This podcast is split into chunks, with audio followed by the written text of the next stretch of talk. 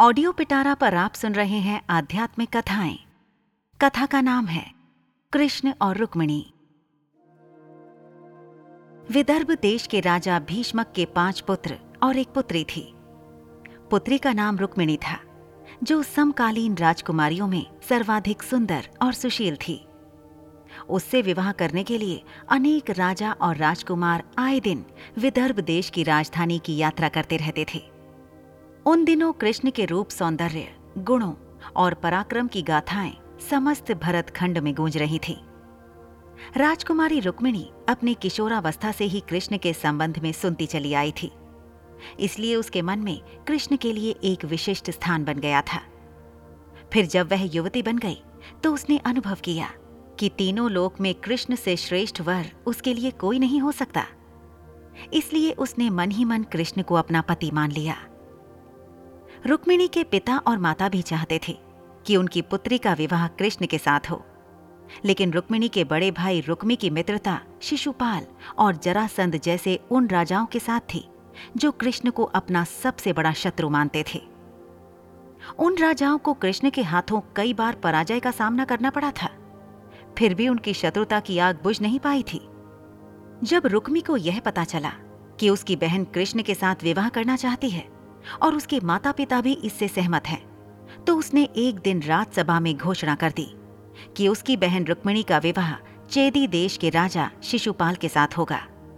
इस घोषणा के साथ ही उसने अपने पिता भीष्मक को धमकी दे डाली कि अगर उन्होंने उसकी घोषणा का विरोध किया तो वह उन्हें राज सिंहासन से हटाकर राज्य पर अधिकार कर लेगा और फिर ज़बरदस्ती रुक्मिणी का विवाह शिशुपाल के साथ कर देगा।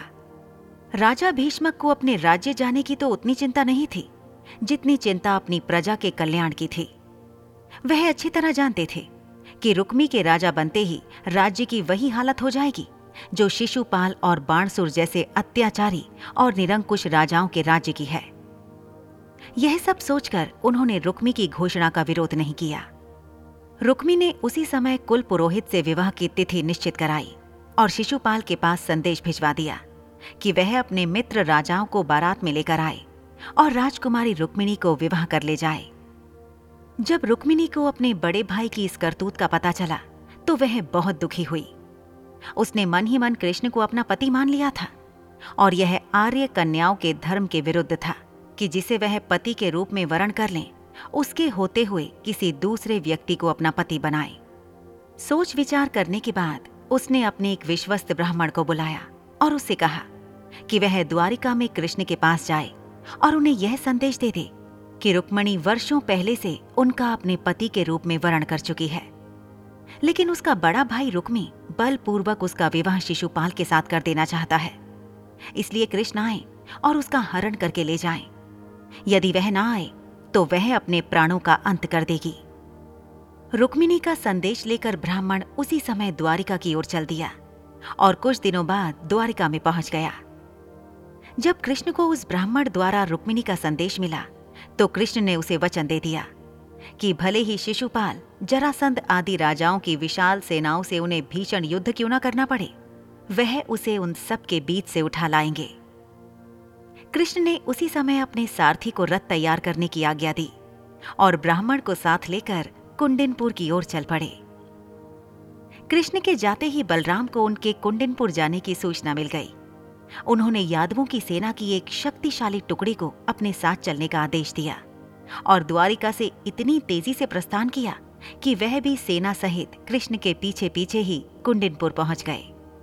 कृष्ण और बलराम के पहुँचने से पहले ही शिशुपाल अपने साथी राजाओं की विशाल सेनाओं के साथ कुंडिनपुर पहुँच चुका था। शिशुपाल के मित्र जरासंध, शाल्व, पौंड्रक, दंत, वकब और विदुरत आदि अनेक राजाओं की कई अक्षौहिणी सेना बारात में सम्मिलित थी। विवाह के दिन सुबह ही परंपरा के अनुसार रुक्मिणी अपनी सहेलियों तथा अन्य महिलाओं के साथ गौरी पूजन के लिए नगर से बाहर बनाए गए मंदिर में पूजा करने गई। रुक्मिणी के संदेशवाहक ब्राह्मण द्वारा कृष्ण को इस बात का पता चल चुका था, इसलिए वह रथ लेकर मंदिर के पीछे पहुँच गए। पूजा करने के बाद रुक्मिणी जैसे ही मंदिर से निकली, कृष्ण ने उन्हें उठाकर अपने रथ में बैठा लिया। रुक्मिणी के साथ आए सैनिक देखते ही रह गए।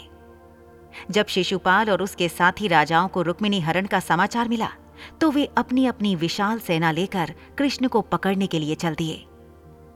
रुक्मिणी का बड़ा भाई रुक्मी भी अपने चारों भाइयों और अपनी सेना के साथ कृष्ण के पीछे पीछे चल दिया। नगर से कुछ दूर निकलते ही यादवों की सेना दिखाई देने लगी। अपने पीछे आती हुई सेनाओं को देखते ही बलराम ने अपनी सेना को आदेश दिया कि आक्रमणकारी सेनाओं को खदेड़ कर भगा दो। यादव सेना के सैनिकों ने पलटकर आक्रमणकारी सेनाओं की भीषण बाण वर्षा का उत्तर देना आरंभ कर दिया। देखते ही देखते भीषण संग्राम होने लगा।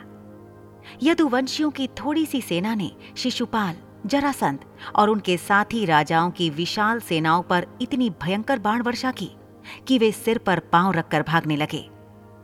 अपनी सेनाओं का संहार होते और उन्हें भागते देख शिशुपाल और उसके साथी राजा भी अपने प्राण बचाकर भाग गए। शिशुपाल और उसके साथी राजाओं की सेनाओं को पीठ दिखाकर भागते देख रुक्मी के क्रोध की कोई सीमा न रही। वह अकेला ही कृष्ण का पीछा करने लगा। कृष्ण रुक्मी से युद्ध करना नहीं चाहते थे, लेकिन जब रुक्मी ने अपशब्द कहते हुए उन पर आक्रमण कर दिया तो विवश होकर कृष्ण को शस्त्र उठाने पड़े। उन्होंने पलक झपकते ही रुक्मी के रथ के घोड़ों और सारथी को मार डाला। रुक्मी भी उनके बाणों से घायल हो गया। कृष्ण ने तलवार संभाली और झपट कर रुक्मी को पकड़ लिया और उसी के उत्तरीय से उसके हाथ पैर बांधने के बाद उसके सिर तथा दाढ़ी मूछों के बाल जगह जगह से मूंडकर उसे कुरूप बना दिया। रुक्मी यह प्रतिज्ञा करके कृष्ण से युद्ध करने चला था। कि अगर वह अपनी बहन रुक्मणी को कृष्ण के हाथों से छुड़ाकर नहीं लाया तो कुंडिनपुर में नहीं लौटेगा। बलराम के कहने पर जब कृष्ण ने उसे छोड़ दिया तो वह अपने बचे कुचे सैनिकों को लेकर एक निर्जन प्रदेश में चला गया और वहीं नया नगर बसाकर रहने लगा।